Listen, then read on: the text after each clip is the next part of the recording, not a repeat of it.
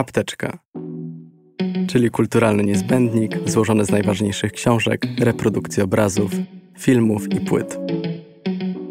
Moich rozmówców i rozmówczynie pytam o to, co przynosi im spokój, napędza do działania i ratuje w momentach kryzysu. Nazywam się Mateusz Ressler i zapraszam do słuchania cyklu. Aleksandra Szymańska. Większy udział w życiu miasta. Rozmawiał Mateusz Rezler. Czyta Agnieszka Bomba. Przez jakiś czas sądziłam, że moja apteczka jest totalnie przeterminowana, bo wielu ważnych dla mnie twórców i twórczyń towarzyszy mi nieprzerwanie od lat dziewięćdziesiątych. Wszystkie wielkie muzyczne miłości David Bowie, U2, Radiohead, Depeche Mode czy Nick Cave and the Bad Seeds poznałam jeszcze w czasach licealnych. Wtedy kolekcjonowałam ich albumy na kasetach, a potem na płytach CD. Słuchanie muzyki było dla mnie niemal rytuałem. Liczył się każdy szczegół. Nie tylko melodia czy produkcja, lecz także opakowanie, oprawa wizualna i książeczki dołączone do fizycznych nośników. Twórca teledysków i okładek albumów Anton Corbijn był dla mnie podobnie ważny co zespoły, z którymi pracował.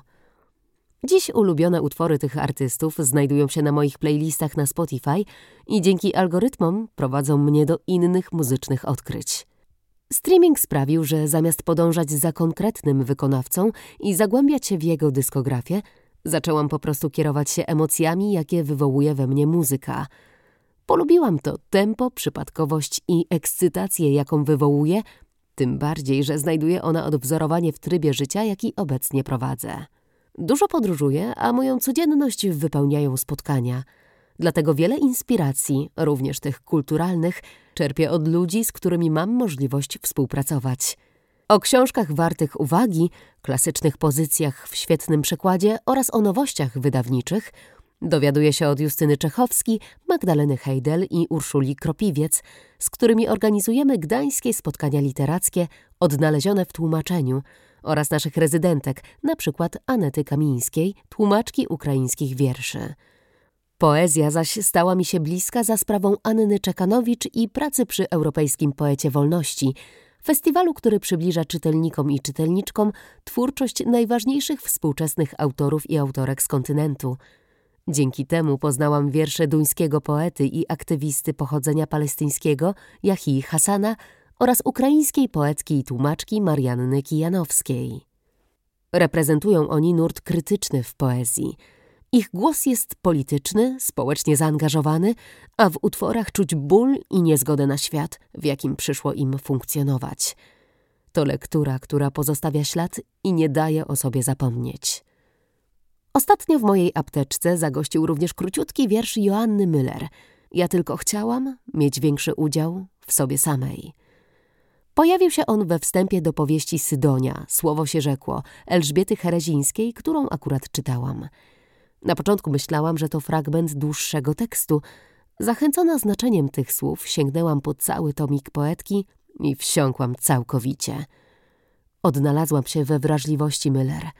Jest to jedyny wiersz, który bez zastanowienia potrafię przywołać z pamięci. Zauważyłam, że to, co mnie porusza – musi w jakiś sposób koncentrować się na rzeczywistości.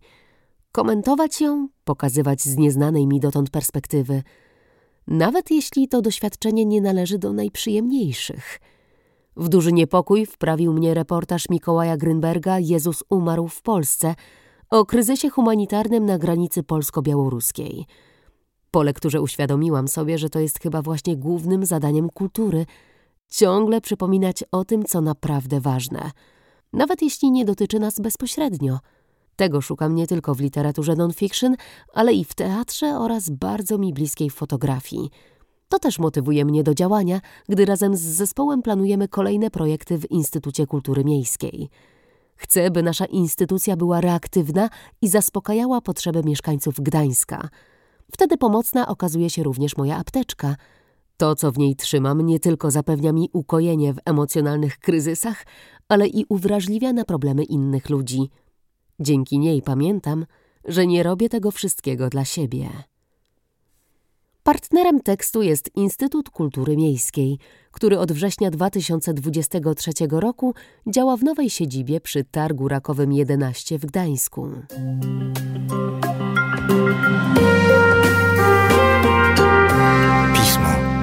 Magazyn opinii.